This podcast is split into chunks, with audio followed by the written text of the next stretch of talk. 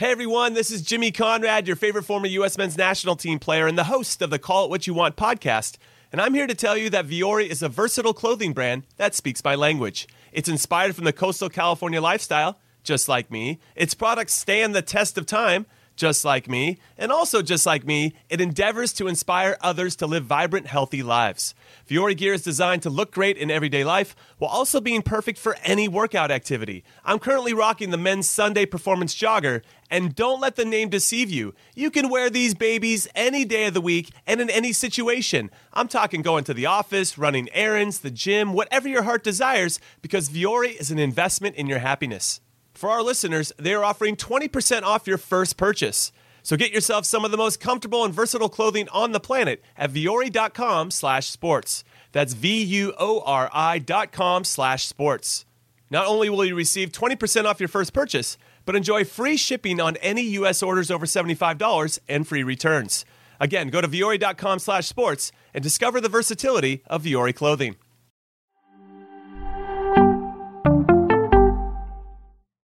Some crazy stats from 2021, what they might mean in 2022. We'll tell you right now on Fantasy Football Today in five. All right, folks, getting crazy here. I'm Adam Aizer with Heath Cup. You know we're always crazy. So, first crazy stat.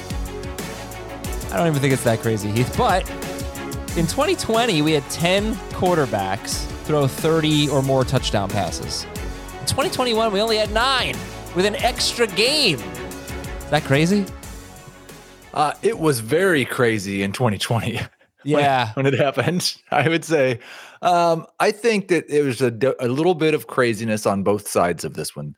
That um, in 2020 was an exceptional year for quarterback play, and 2021 started out that way for about a month, maybe six weeks.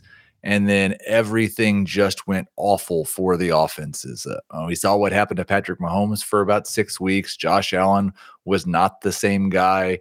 Um, now, I think we'll probably be somewhere in the middle of those two. Um, I would expect that we will have 11. I was just going to look at my quarterback projections and see how many quarterbacks I have projected for 30 touchdown passes.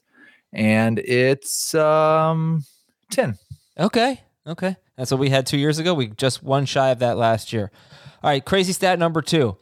Only one player in the last four seasons has averaged more than nine yards after con. Only sorry, only one wide receiver. A lot of running backs, but only one wide receiver has averaged more than nine yards after contact per catch in a season. After contact or Yes. after catch? yards after contact per catch. So that's insane, and it's got to be Deebo. It is Deebo, and That's he's done it twice. He's the only one to do it. He's done it two years in a row. and I still don't really believe it. Um, but he's going to be a very interesting guy as we head into this season, just because of the likelihood that his quarterback is going to be a quarterback that throws far less often and probably is not as accurate, but he still does a lot of his things on short area throws. You know, defenses are going to go into this season with a plan for how to stop that, but I don't know totally that they can. So expect some regression, but he's elite at what he does. I think the more interesting is who are the players that other teams try to copy Deebo with. Mm, Well, we're not going to say Laviska Shenault, right? Because that was kind of That is the guy. Um, I mean, I think the, the obvious answer now would be Jaylen Waddle. I know Dave Uh. had tweeted out that he had Waddle ranked inside of his top 10 wide receivers after Mike McDaniel's quote about just get the best players the ball. I came out with Waddle closer to 20 in my initial uh, PPR projections, but he, he seems like the most likely guy that somebody might try to do that with. I could see somebody trying it with like a DJ Moore as well. You know, you actually inspired me for another uh, crazy stat. Jaylen Waddle averaged 9.8 yards per catch last year. Mhm. He averaged 18.9 yards per catch in college. That's a big difference. It is. I don't. What we saw from him as a rookie may not be anything like what we see from him as a second year player. I don't know. I, he's just this was not who he was. He was not Jarvis Landry. He was a low catch, big play, downfield guy. Not necessarily all the big plays downfield, but he could turn a short catch into a big play. But he was he became Jarvis Landry as a rookie. So That's crazy. So you said 18.9 he averaged in college? yes, in three years. Deebo 20 averaged 18.2 last year. Deebo averaged 18.2 yards per catch. Yes. Half of it after contact.